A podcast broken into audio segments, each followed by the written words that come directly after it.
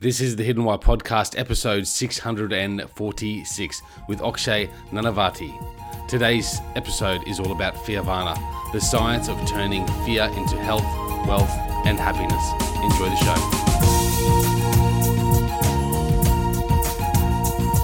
What up, what up, what up? G'day, ladies and gentlemen. Welcome to the Hidden Why podcast. I hope you're well. Guys, today I am talking to Akshay Nanavati, and we're talking about his new book, which is called Fear Vana The Revolutionary Science of How to Turn Your Fear into Health, Wealth, and Happiness.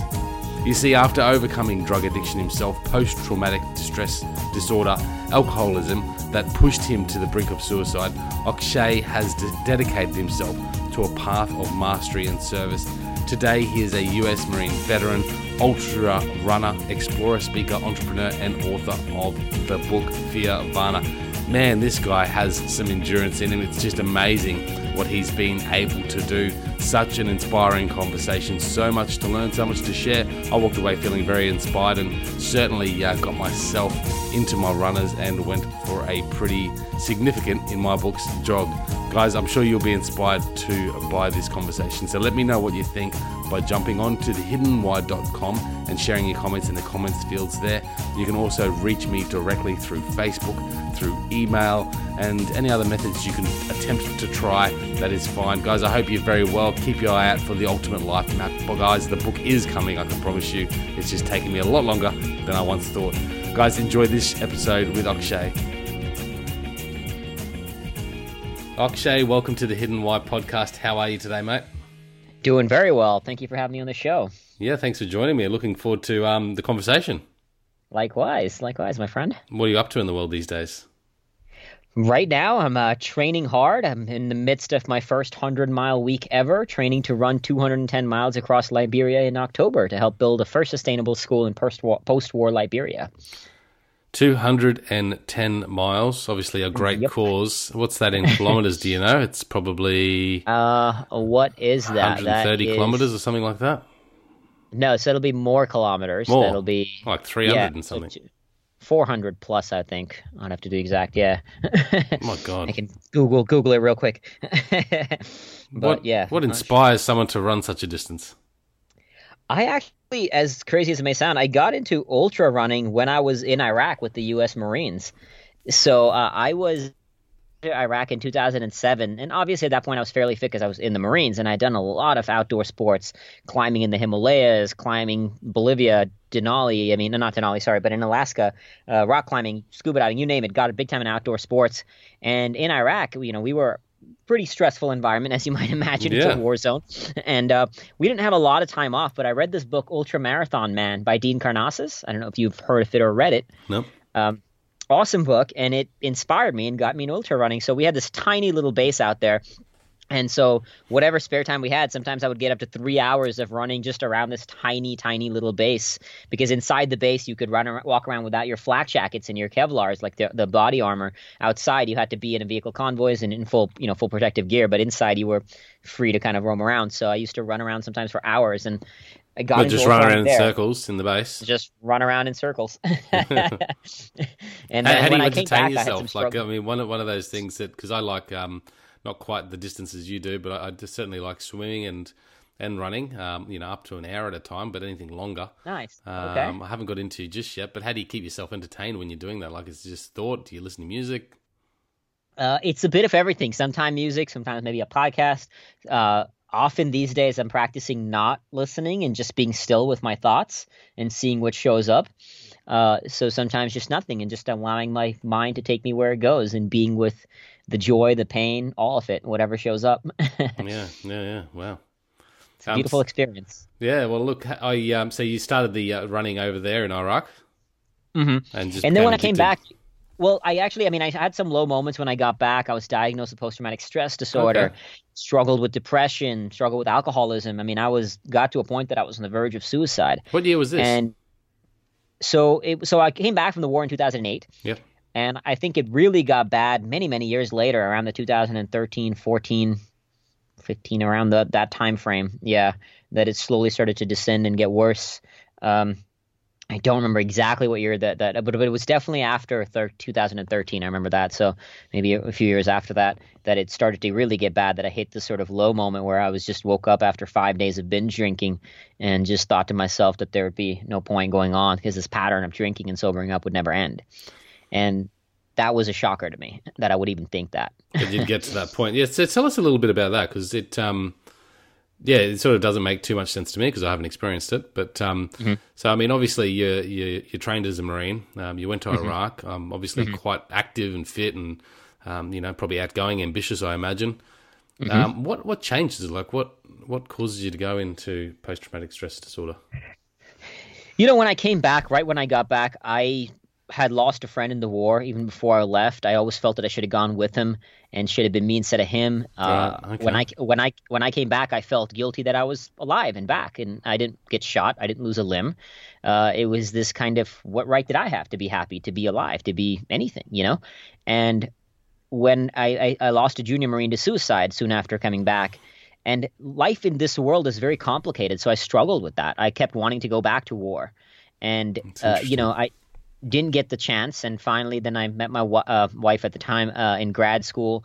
We uh, got married, so that was when I was like, okay, let me get out the Marines. I had a corporate job for a year and a half, and you know, I was I was like I was doing well in the sense I had a good corporate job. I quit. After quitting, I built my own business, and all was going well.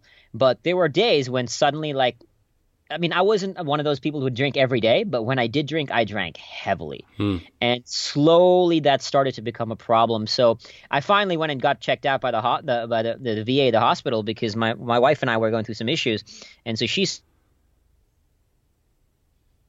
And so I did. And that's, that's when I was diagnosed with PTSD.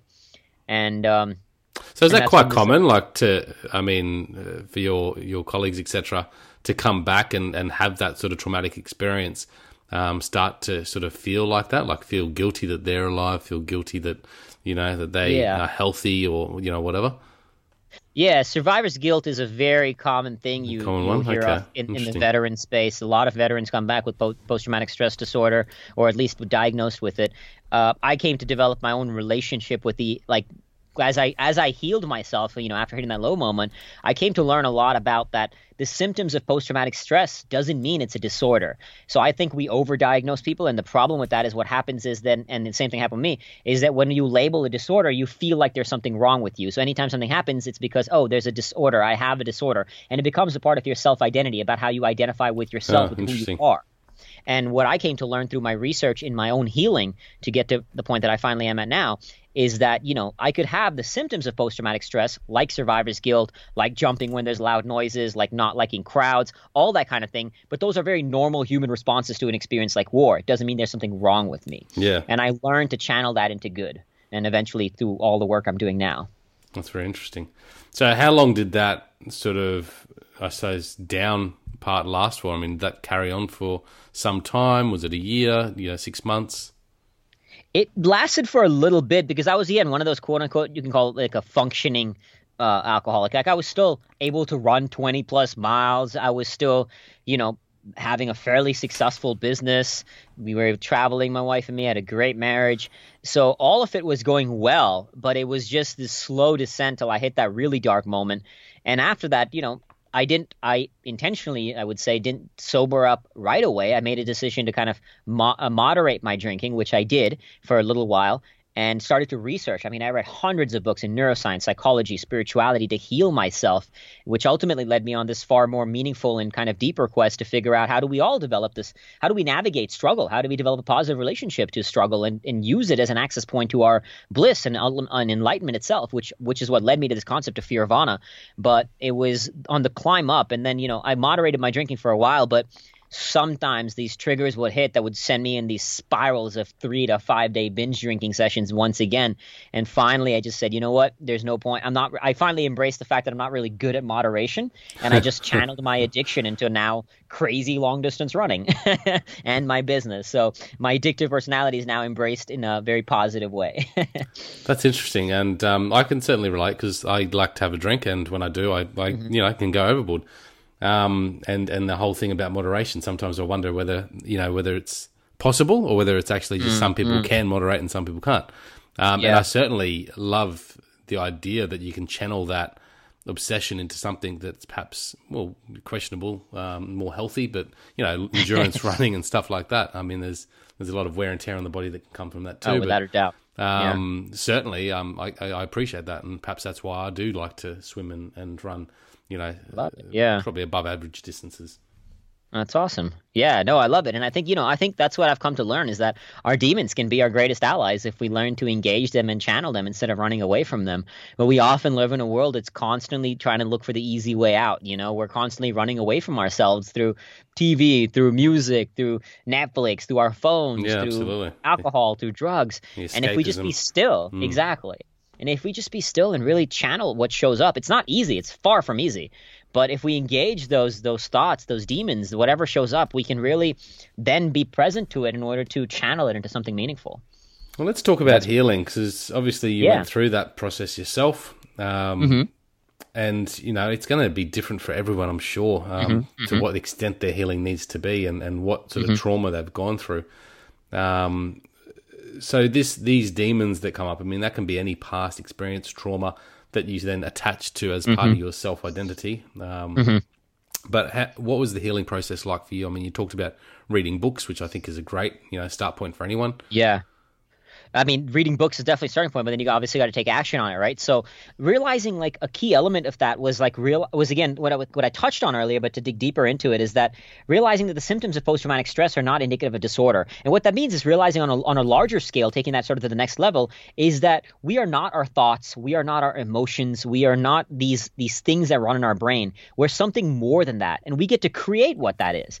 So I, you know, when I hit that low moment, and when they was diagnosed post traumatic stress, and I see this with friends of mine too.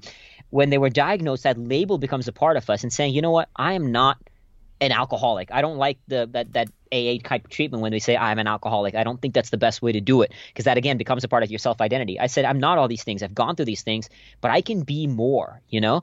And and I think the key element is recognizing that we are not all these things so we can then create something else from it and acknowledging that we don't actually control what first shows up in our brain. So neuroscience and spirituality have both shown that when like like again in going to the war example, I lived in a place in 7 months where loud noises equals death, right? Inevitably when I come back, I'm going to be a little bit more jumpy than the average person. My brain learned to say loud noises equals death. So be vigilant of loud so noises. You got that memory there, and mm-hmm. exactly, it ingrains into your subconscious. It was something I could no longer control. But what happens is the world tells us, like, I mean, another example. I had a friend who went to the VA, a, a veteran friend went to the therapist, and he said, you know, anger is a choice. You need to stop being angry. He came to, and after seven years after the war, he came to me, and I said, that's wrong. Anger right now is for you no longer a choice. It's a pattern that is beyond your control. What you need to do is instead be present to the anger, accept the anger, not try to fight it when it shows up, and just be with it. And for the first time in seven years, he was able to let his anger dissipate by simply being with the emotion. Because the problem is we demonize emotions. We things, say things like fear, stress, anxiety, guilt, anger are all negative, but they're not negative. They're just emotions. Every emotion is just an emotion. It's up to us to decide what we do with them. So again, for example, my survivor's guilt became my greatest ally. I had a picture of my friend that I lost in the war saying, saying this should have been you. Earn this life. And my survivor's guilt became a tool to finish my book, to, to a tool for service uh, for everything that I'm doing now in the work that I'm doing the, for the world. So realizing that and then having clarity on what is your worthy struggle. I call it your worthy struggle. That is your path. It is essential to not fill that, like to to not leave whatever whatever's there as a void. You know, I'm coming out of this dark place, not leaving that void, but filling it with something. I've lost friends to drug addiction way back in high school. Before joining the Marines, I had my own battle with drug addiction. Lost two friends, lost friends to suicide, lost friends to alcoholism, all kinds of stuff. Right, mm. and the big challenge there is because they're leave they come out of the darkness and they leave it with the void. You need to find some worthy struggle to consume your soul and then develop a positive relationship to the struggle that will inevitably whatever you pursue. Because worthwhile pursuing is going to be hard. And that's a beautiful thing. Yeah, so let's just delve into this worthy struggle. Um yeah. trying to get my mind around it. So I, I suppose just backstepping a bit, we've got these demons in, our, in ourselves, and we have mm-hmm. this, you know, method mm-hmm. outlets of escapism um, that perhaps aren't doing us any good how do we like if we don't know of the trauma? I mean, obviously you had an experience that um, is, is, you know, it seems quite obvious that that is where your trauma could come from. But for mm-hmm. many of us that are living out there, perhaps they can't really connect with, you know, mm-hmm. what that that struggle is. I mean, is that is that mm-hmm. true or is that Yeah, no, I understand what you mean, especially if somebody's gone through a very traumatic experience as a childhood. Sometimes the brain um, shuts off that experience, so it's not in your conscious It's memory. not present. Yeah. It just exactly it just leaves lives deep in your subconscious, and you're not fully present to it, and th- and that can you know cause all kinds of issues in your day in your day to day life if you're not careful. So I totally agree that can be present. Um, th- I mean, the way to the way to engage that is really to again practice stillness more to be with it more. To the, the big problem with a lot of forms of therapy is they send you into the darker, deeper spaces without uh, from a very negative space. And, and I'll I'll explain why that's a problem because the way memory works is every time you think about a past event you're not actually thinking about the event. You're thinking about the last time you thought about that event. So you're literally re like you're recreating the physical neuronal structure of a memory every time you think about it. So why this is a problem for therapy is that if you think about uh, let's say an event over and over and over and over again and every time you think about it you're in a negative space you're recreating that memory and you're attaching that negativity that that that um that kind of neuronal memory that wiring you're reattaching it to the memory every single time so it becomes So stronger in- and stronger. Exactly. Hmm. It becomes stronger and stronger. And that was, I mean, when I went to the VA therapist, that was what was happening. They kept putting me in a, you're in this negative space thinking about these memories about, you know, whatever the issue may be. And realizing that, you know, first putting yourself in a positive state and then recreating the experience. Because look, we all go through suffering at some point or the other. We can assign degrees of suffering, but degrees of suffering are all relative, right? Like there's people who seemingly have everything. Like look at the Anthony Bourdains of the world. Amazing guy, had everything we could think of it, you know, a person could want and took his own life. You know, I don't know what was going through and obviously I completely empathize and it's awful what happened. But the point is we could there on outside the objectively it could appear that somebody has everything but everybody's battling their own demons so really accepting that you know whatever shows up it's okay it's not part of us and engaging that and allowing ourselves to then channel into something meaningful How do we approach it with a positive light? Because I, I heard it on um, another podcast I was listening to the other day, and it, it's it's just sort of struck with me. Like we get up and we look in the mirror and we go, "Geez, I'm getting fat." You know, we attach ourselves to that, and it becomes negative, and then we say, "I got to do something about that." And um, you know, it, how do we how do we approach it with a positive light while still being with you know With the, the ne- struggle that we, yeah. yeah the negative. the big thing is having clarity on what you're going to pursue like it- it's so important to have that worthy what i call your worthy struggle like having some some mission some mission to strive for in service of yourself and more importantly in service of others. Because neuroscience have shown if you think about your life and think about a goal in, in the perspective of serving others it can help release oxytocin in the brain. Oxytocin is quote unquote Yeah. the love hormone as it's referred to. And oxytocin helps you channel and move through fear. It won't eliminate the experience of fear but it'll help you move through it better. And so having that worthy struggle will give you direction. It'll give you clarity. Otherwise again you're sitting and leaving yourself in that void you know?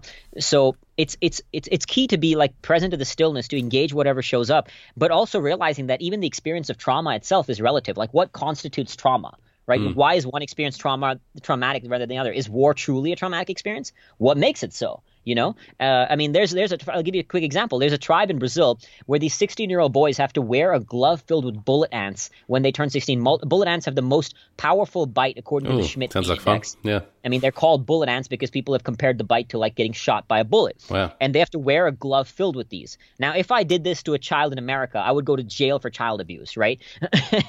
but in Brazil, this is a normal part of their upbringing. Is that a traumatic experience for hmm. them? It's a part of it's an evolution that of, of their greater self, right? So the nature of what we constitute is, is, is traumatic is relative. And ultimately, it boils down to kind of what I touched on earlier, but the single most important skill we can do in life is to develop a positive relationship to the experience of suffering. If we can suffer well, however suffering may show up, we will thrive no matter what happens and no matter what life throws at us. That's really cool. Uh, man, you talk uh, at a rapid pace. I would uh, be interested to listen back to this at, at time and a half I speed. get, I get excited. yeah, I like the passion. So the worthy struggle is really having a, a, a greater purpose, having a goal, something to strive towards that can help um, help you replace, not not replace, but better be with that struggle, better be with that suffering that you might be experiencing. Yeah. Yeah, it's definitely not. This is a key element too. I'm glad you touched on it. It's not as a replacement or to run away because again, like I realized a long time ago, some of the quote unquote positive things I was doing, like right after uh, quitting my corporate job, I spent one month dragging a 190 pound sled for 550 kilometers across the world's second largest ice cap in temperatures as low as minus 40 degrees. Yeah, sounds now, like fun. also, awesome thing. Yeah beautiful experience. Uh, you know fun slash miserable at the same time. And and something positive. I got invited to speak at a lot of places because of this. But truth be told i was doing these things as as a means of running away from myself still. Today i still do these kind of things. Like i run across countries. I do these intense experiences. But I do them from a very different level of consciousness. This is where that practice of stillness is really important to to say that like I still go through moments where I have I wake up with severe anxiety. I go through like I watch sometimes war movies. They break me down crying. Uh, the other day I was in the gym and I started tearing up because I just it just hits me. I've just become really present and and allowed myself to accept it, but not not running. So the worthy struggle is not as a means to run away from your demons it becomes a way to to channel your demons into something meaningful in service of because we you know we all have a long life. It's a long and beautiful journey and what are we going to do with it? Well it can become uh, just another escapism like you know exactly. drinking alcohol. It's it's a it's exactly. a way to numb um, that suffering exactly. rather than be with it. So um, totally get that. Um, yeah. so let's just delve into that a little bit. Like how do we how do we use it in a way? Like let's just say for me now i've got this idea in my head that i want to run a triathlon um, uh-huh. Never run more than 10Ks in my life before, so I'm um, confident I can do it. Um, uh-huh. How do we use that as a way to, you know, in a positive way rather than just a way to escape from, you know, whatever's causing us a bit of suffering in life? Yeah. Uh, it's a relentless, relentless, relentless practice of that self awareness to engage yourself. Practice some stillness. Meditation's a good way. So do meditation, yeah. I do. Um, I sit still staring into a wall. I learned this exercise from an endurance cyclist friend of mine. So unlike meditation, where you're closing your eyes and anchoring your thoughts onto your breath, in this case, you're letting your thoughts go free and wild and seeing what shows up. And a great way, I mean, you're talking about doing a triathlon, is to actually push yourself to the limits where one part of you wants to quit and uh, and a big part of you wants to quit and you just hate everything about that experience. When you push yourself into the deepest darkest corners of your soul like the, every you know every part of you is hating this this is why i love long distance running and and you probably experience this in your tries. You might have already experienced a plenty of it in your training is that when you push yourself to that line to that limits of what you think you you know you have within yourself and you rise above it you you enter a new state of your own evolution. It mm. allows you to tap into something so much greater that you don't even know you have. And through engaging those demons, you allow, like when you're again at this moment, you know, like 20 miles into a run sometimes or uh, whatever it may be. I just hate life, and uh, I love that experience. And not sometimes when I'm in it, but later on. You know, this is why I love long distance running because you get to experience intense highs, intense lows, and everything in between. And these experiences allow you to figure out who you are. Who do you want to be? What do you want to create in your life? You know, pushing yourself to those limits that are beyond what you think you're capable of. And then balancing it with an experience of stillness and, and meditation. I mean, I recently heard I was just at a Jack Canfield event, and he said that uh, he interviewed a bunch of successful entrepreneurs, billionaires, and almost all of them have a meditation ritual. Uh, so embracing stillness is something that I used to run away from a big, big, big time. It still scares me, but it's something that I've found um, invaluable. In so, what does your practice look like today? Like as far as you know, your daily routine around stillness and meditation.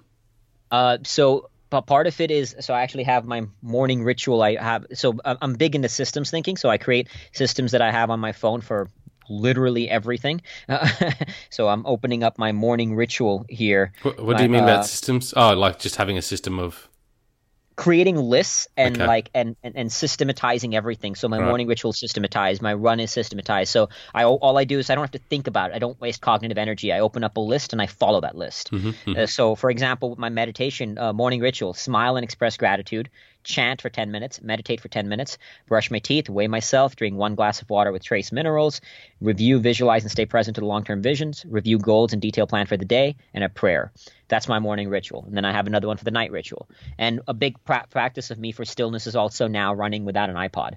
So allowing my thoughts to go go wild. That's a yeah, it's a diff- diff- mm. different kind of stillness, but it is definitely um, a valuable experience to do that while you're without your iPod because it uh, you, you go into different spaces. Yeah, you unplug. Yeah, totally. Yeah. Um, So that that list, I mean, that systemized list, it's interesting itself.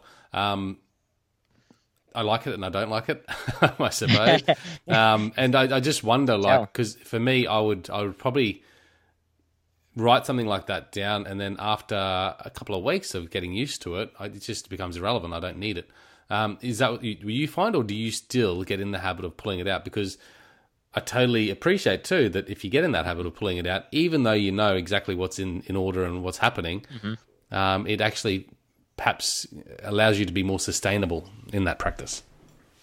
Yeah, because uh, you know, like I mean, firstly, this this this list didn't come happen overnight. It was a big, okay, this thing doesn't work. Let me move things around. Let me tweak it. So it was a constant practice of practicing it, tweaking it, figuring out what works best, and then changing, adapting the list accordingly. But I like having a list because I don't have to think. Often when you wake up, if you're t- like, you know, uh, you know, anything when you're tired, when you when you're something else is in your mind, if you if you exercise cognitive energy, it's it's cognitive energy. It's it, it can it's slightly affecting. I'd rather save my and conserve that energy for everything uh, else I need to focus on. So that's why I like to have the list. That I mean, on, honestly, if you ask me off the top of my head, what is your morning ritual? I couldn't tell you unless I look at that list, hmm. and I don't care. Like I don't want to remember it. I could not care less that I don't remember it. You know, because all I do is pull up the list and I follow it. So I it's very intentional that I'm not trying to uh, uh, remember it. Sometimes it'll come to me fairly yeah. organically, but but I'm really trying, you know, make the like it's it's not worth my energy to even bother to remember it. I'll just follow the system.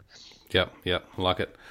Okay, so talking about stillness and meditation, um, certainly I, I, like the idea of you know I don't know if I like the idea of it, but um, sitting down and staring at a wall that's an interesting. I haven't heard that before, and um, certainly. I learned it from an endurance cyclist friend of mine who did it. He would do it for up to 24 hours and then go riding for 24 hours. What? Sit and stare at a wall sit and stare at a wall. What, do you get up and go to the toilet? What's going on there?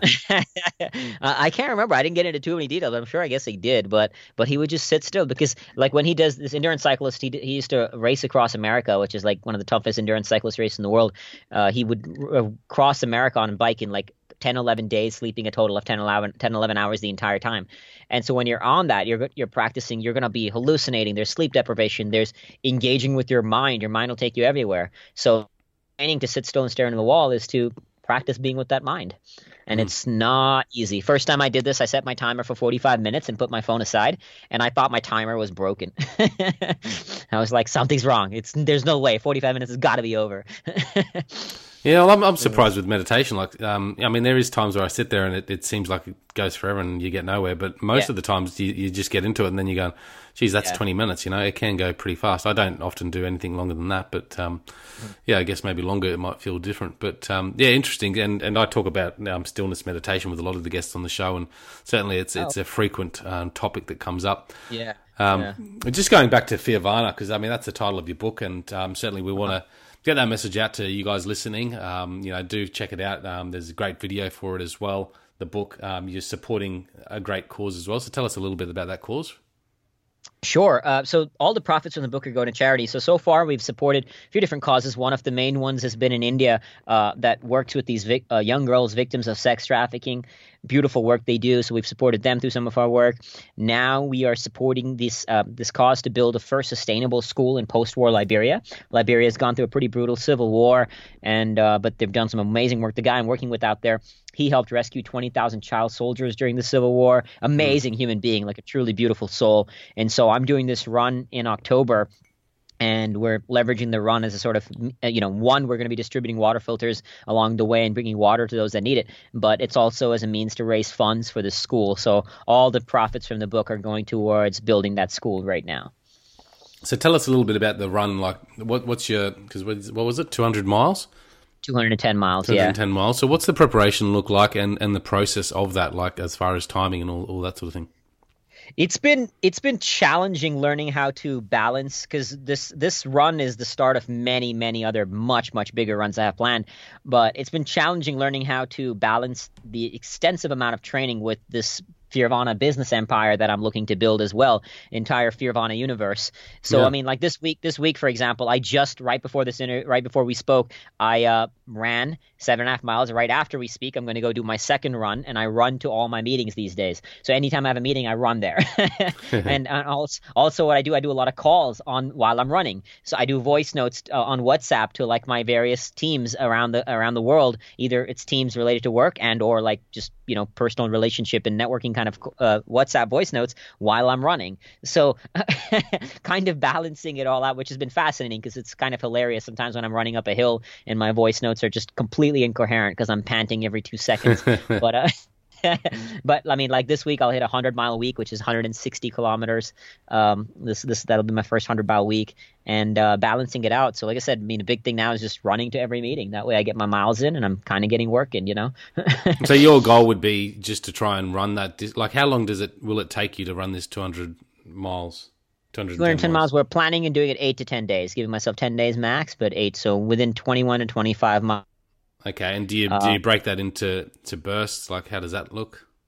Uh, probably the the plan is probably to run all the rest of the day, engaging with people, doing the work. You know, um, hopefully speaking in some schools. We're working on the logistics for all of it right now. But this is the first of many big. I mean, I've I've run across eight countries so far. This will be the ninth. Um, but we're now like building better systems to to these runs. So it's not just about my run. We're going to be interviewing people. We're going to creating stories around it filming documentaries around it like doing a whole thing around it to really create a movement around this concept. Because really the, these runs are there's three main missions. One is to support uh, charities and causes on the ground that need the work need the support. Two is to um, to spread Fearvana and this concept of Fearvana around the globe. And three is to help promote global unity because I want to show people, especially in this very divisive world we're living in, that whether you're from Liberia or USA or Australia or India or South America, we're part of the same human family. You know, we go through the same fears, we got the same demons, we got the same passions, and I want to interview people telling these stories and really sh- sharing some powerful stories along the way to show people and help bridge some of these divides and break down some of these barriers of otherness, these uh, that that ultimately is the root of all conflict and and, and animosity. So that's kind of the three three main missions behind this global run. Because uh, as I said, after Liberia, there'll be many many more countries I'll be running across and doing some cool work in uh, over the next over my lifetime, I guess. yeah, yeah, cool. So so your weekly training plan at the moment, how many how many miles do you aim for a week to to be running? This week will be my first hundred mile week ever. Uh, yep. And then I'll probably bring it back down until Liberia. And then after that, in 2020, I have a big, big, big, big run planned. Um, can't go into too many details about it yet, but I got some big, big runs planned. We're talking like thousands of miles. Uh, so uh, my goal is to kind of keep it around the hundred mile, hundred miles uh, a week uh, eventually, and yep. just start working on speed training and stuff like that. So but, what do, what yeah, do you do be... to keep your body, you know, functioning? Like as I assume there's like knee problems, joint problems. Like how do you feed yourself? And you've got a certain diet, like. Yeah, yeah. I got a buddy of mine who uh, runs this awesome company, Fit Father Project. He so he is kind of like my friend slash now my nutritionist. He co he's basically directed what I need to eat. My caloric intake these days has gone up to almost four thousand calories a day because I'm just running so damn much. Yeah, I always yeah. need food food in me. Uh, and I've also started doing a lot more emphasis on recovery work because I used to be pretty good. I've always been pretty good about training, but the truth is I never put in that much effort, effort into recovery. And the reality is if you're not going to commit to the recovery, you might as well not commit to the training. So, for example, right after my run before we spoke here, I did a 10 minute yoga cool down routine. So I've started doing yoga. I'm, I'm getting more massages regularly. Right. Um, I'm doing, you know, the recovery bats, doing, uh, yeah, just all, all, the all the kind of recovery work that I need to. Uh, definitely, just my nutrition is pretty on point, uh, and so everything I need to to make sure I stay injury free. Yeah, yeah. So, what sort of diet, what sort of foods are we eating? Uh, I do two shakes a day. A morning and afternoon is a shake, and then lunch and dinner is a is a meal. So you know, balance. I actually just found out like two and a half weeks ago that I have celiac as well. So mm. now I have severe gluten allergy, uh, which has been fascinating because I'm like not biologically designed to be a runner. I have flat feet, I have scoliosis, I have celiac, and like the villi in my esophagus is all messed up, so my body's not able to absorb nutrients.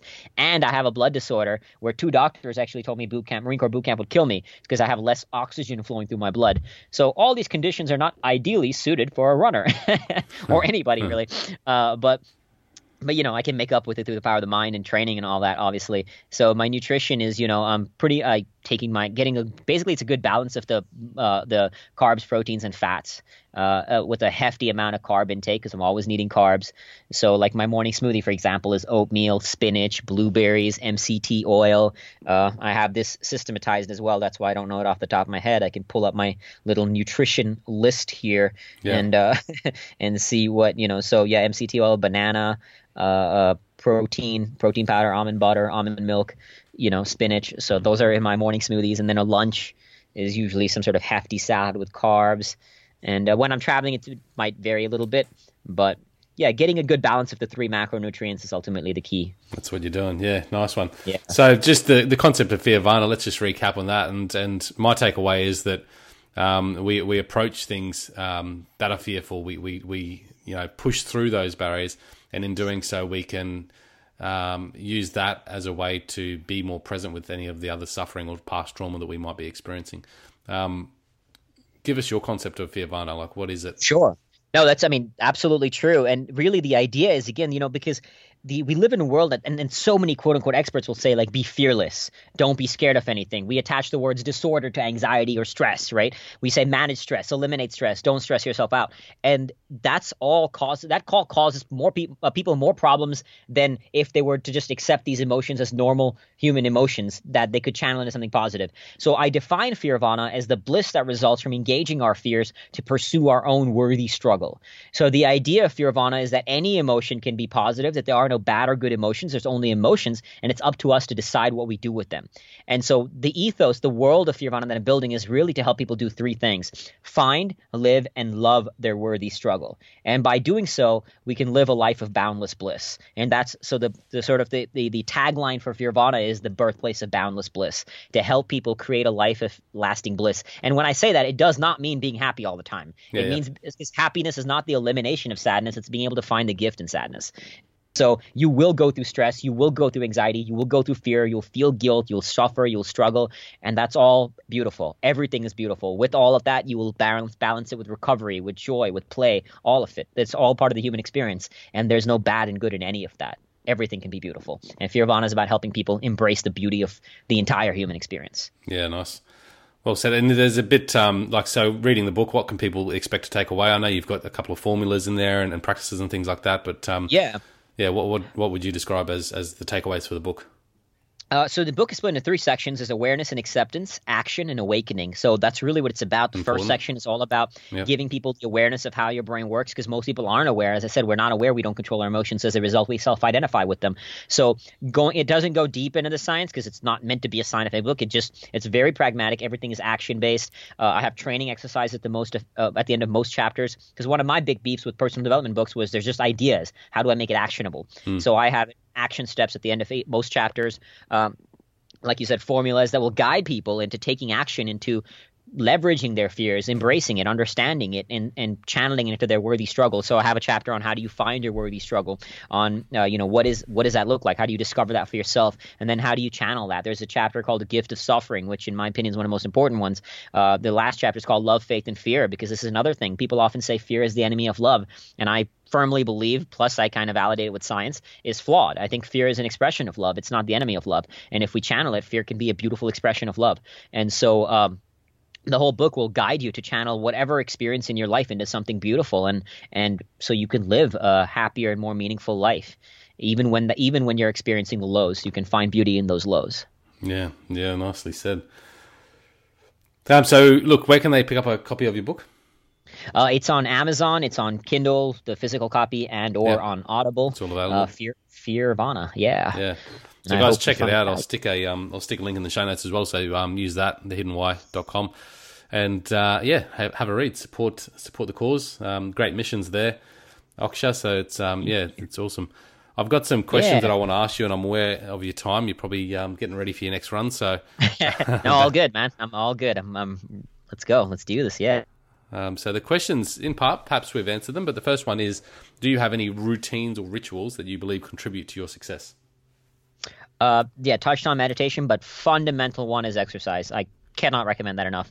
One great neuroscientist says that if he could if he could put exercise into a pill form, it would be the best selling pill on all, all of all time. So exercise is the most important thing you can do in your life for your for your life, yeah, for for your well being.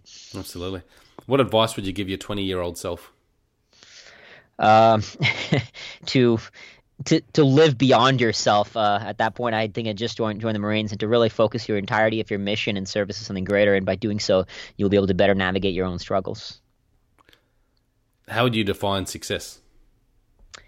The constant evolution. If you're better than you were yesterday, that's a life of success. The constant evolution and growth of the self in service of the self and in service of others. Nice. What is a tool, skill, resource, or technique that has helped you improve your effectiveness or productivity? Uh, in terms of productivity, I would say chunking. So like they're being very systematized about my my time so i chunk everything. So if it's i try to schedule all my calls in one section of the day you know uh, balance it out working in structured blocks. So i work in 50 minute 50 minute shifts taking 10 minute break 50 minute shift 10 minute break. And during those 50 minute uh, shifts i know exactly what i got to do. So i chunk down my world in, in, uh, into one one clear mission per structured work shift. And then after two shifts i usually take a little bit of a longer break. Uh, so getting you know having clarity of purpose every single day. So uh, at the end of every night i say okay these are the top five things to do tomorrow. And i so i have clarity of purpose clarity of actions every single day and then chunking those actions down into step-by-step missions throughout the day. Yeah nice one. What advice would you give someone that is needing or wanting to make some change in their life fundamental thing that I kind of touched on earlier. The, the most important thing you can do in your life is to build a positive relationship to suffering, learn how to struggle well, learn to embrace the experience of struggle, however it may show up. And that means exercise is a fan, fantastic way to do that because it's, unless, again, barring severe physical injuries or something like that, almost everybody can do it. Uh, so get out there, practice. If you can't run one mile, run one mile. If you can't run five, run five, right? Like push just beyond your limit, but not far enough that you're going to just die and, uh, and embrace the practice of that. And it doesn't have to be just through exercise. It can be in anything. Embrace the practice of just struggling well. Uh, forget about the world that feeds this crap about like you know you can get six pack abs in 10 minutes a day of exercise that trust me it does not happen. Uh, so the world will feed you easy because the you know that's what they want you to buy their stuff but embrace the struggle of life and there's beauty in that struggle. So find ways to embrace it even if whatever you're struggling with right now channel it. Ask yourself how can this be beautiful? What can i learn from it? How am i grateful for it? Uh, how can i use this in service of others? And just by asking yourself questions your brain will start looking for answers and you will start finding answers.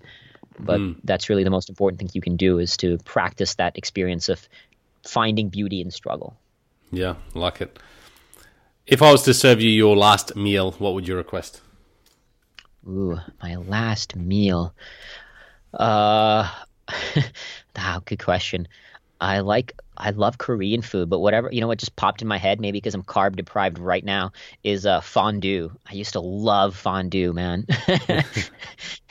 so uh, fondue, but I love Korean food is one of my favorite cuisines as well. That's fun.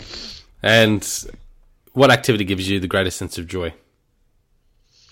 Uh, I definitely say like you know running uh, uh, exercise does but i would say ch- when it's channeled into service so whether it be like like I, mostly what I do, whether my work and, and in my running, it often has moments of just pure misery and pain and hardship. But when it's when it's done in service of something, like when I see my people, I get messages from people who read my book saying it's like their new Bible. You know, that is like the greatest joy. When I know I'm running for something, not just for myself, that's the greatest joy. So knowing that the work is being able to touch lives that helps not just give me joy, but it helps me rise above my own struggle. Because as I said, it's not like I don't experience it. Life isn't perfect all the time, but that helps me rise above my own struggle in service of the continued mission at hand. Yeah. So I guess when it touches lives, the work that I'm doing. That's cool. If you could pass one book down to your children or future generations, what would that book be? I guess I can't say Fearvana, but uh, I mean, I, I, you know, again, I put a lot of work into my book, and I think it's a good one. But I guess another one of my favorites is The Success Principles by Jack Canfield. Mm-hmm. Um, it's a good sort of summary of the overall principles of what it takes to live a successful and happy life. Yeah, nice one. If you could message, quote, um, sorry, message, tweet, or text a quote to everyone in the world, a quote, phrase, or message, what would it be? One of the absolute favorite quotes that I think really represents the ethos that I live by is from Vince Lombardi, where he says, um, I'm trying to pull it up because I remember exactly how it goes, but something along the lines of the greatest moment that we all have, the, the ultimate, the the greatest fulfillment to all that we hold dear. No, he says, okay, so this is how it goes. I firmly believe that any man's finest hour, the greatest fulfillment to all that he holds dear, is that moment when he lies exhausted on the battlefield, victorious. Uh, and and that I think is the essence of success is when we've worked our heart out for something, we find victories, and that that yeah, that's I love that quote. yeah, nice one. Do you believe we all have a hidden why or a purpose? I do. I think that we I think we get to create it. Uh, I don't think, in my experience of life, in I've been blessed to have experienced a lot of it in my research a self defined. I think there's a self we get to create, and absolutely believe there's a hidden why that most of us are not aware of it, and uh, and we get to create that and get to find that and get to evolve that as we grow. And once mm-hmm. we do, I mean, like I think there's that quote that says, right, there's two best moments in, uh, or the two best moments in someone's life is the, uh, when they're born and when they figured out why. I think I forget who said that and how exactly it goes, but something along those lines. So I do think we have a why, and when we find it, it's a beautiful thing, or when we create it. Yeah, what is his name? Dwayne something, Dwayne. Something like that, right? You know what I'm talking about. I can't yeah, remember yeah, exactly yeah. how how. Yeah, I can't remember exactly. Yeah. it's cool, and, and, I really believe, um, yeah, that that is the process. You can create it. You can find the purpose. Um, you just Absolutely. have to seek it, and you said it beautifully before. You have to think about it and ask yourself those questions, and, and through that um, process of questioning, you can find you can find it. You'll find the answers. Absolutely. what does living life with passion and purpose mean to you? I think living life with passion and purpose means getting uh, clarity on what your path is on your worthy struggle, mm. you, you know, in those terms, mm. and uh, and being able to engage it with fully every day. You know, I don't like the idea of work life balance. Like Richard Branson says it beautifully too. He says, "I don't think of work as work and play as play. It's all living to me."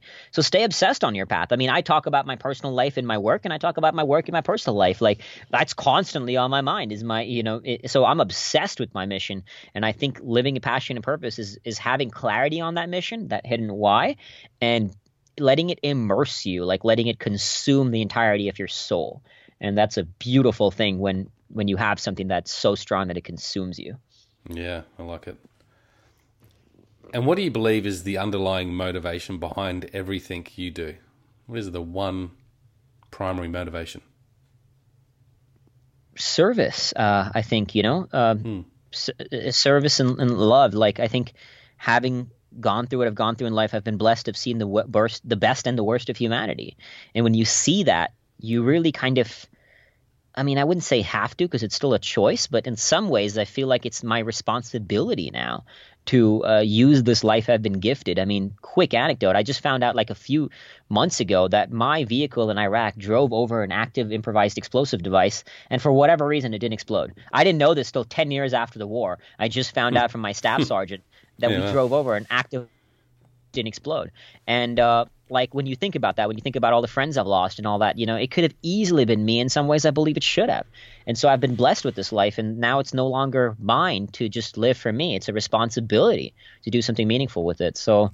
Uh, I don't know if it sounds cliche or not, but I suppose service. service. yeah, I like it, man. I like it. I like all the uh, conversation that we've had today. It's been um, Likewise. yeah, truly Likewise, cool, and um, you would love to, to, continue it at another time. So perhaps we'll get you back on um, when you're doing your next run or something like that, and, and find out a bit good, more brother. about um, how you went with this um, this run. When is it starting? October, October first or September okay. 30th. Yeah, October 1st. Mm-hmm. So, how can people connect with you and keep up to with what you're doing? And obviously, we can put the book links and stuff in the show notes, so that's uh, easy enough. But um, yeah, what what is the process for you? You got a website? Fear of on- yeah, fearvana.com. It's F E A R V A N A, fearvana.com. That's where you can reach out to me. I respond to all my own emails. Sometimes it may take me a minute, especially if I'm running across the world, but I do respond to all my own emails. So anything I can serve with, I'm always always here to serve. Do you respond to the emails with a voice message while you're jogging up hills? well, I actually need to find a way to do voice notes while uh, in emails because it's a little bit more challenging. That's why I use WhatsApp for my voice notes. But I'm sure there's a way to do that. You just get better and better. Some. Yeah, yeah, yeah. Yeah, I, I got to find a way to do voice notes while emails while I'm running. that's it. That's it. Mate, well, pleasure, pleasure to connect and, and chat with you guys. Check it out right. at thehiddenwhy.com um, and, and support the mission there. So, yeah, thanks for coming on the show, mate. Thanks a lot for having me. It was a real pleasure. Until next time, peace, passion, and purpose. See you soon. Thanks, guys, for listening to this episode. I hope you enjoyed what you heard. I hope you love what you're hearing. If you like this episode, guys, or any of the episodes that you're listening to here at The Hidden Why, please do me a favor by sharing it. You can share it with your families, you can share it with your loved ones. You can do that by using your favorite social media channels, using the icons on the platform that you're listening to the Hidden Why podcast. Also, guys, if you're a fan of the show, please connect with me. Connect with me at thehiddenwhy.com. I love to hear from you. I love to converse with the people that listen to this show to find out what they enjoy, what they don't enjoy, and perhaps if they have any questions or feedback for the show as well.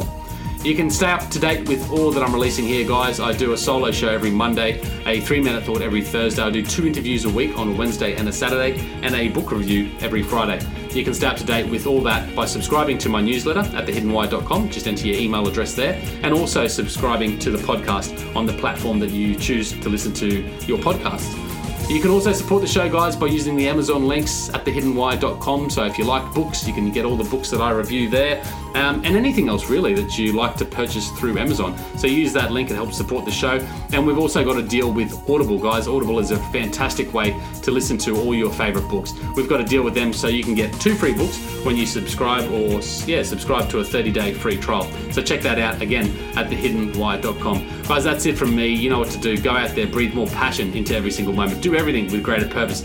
And in doing so, you will discover your hidden why. This is The Hidden Why. My name is Lee Martinuzzi. Until next time, peace, passion, and purpose. See you soon.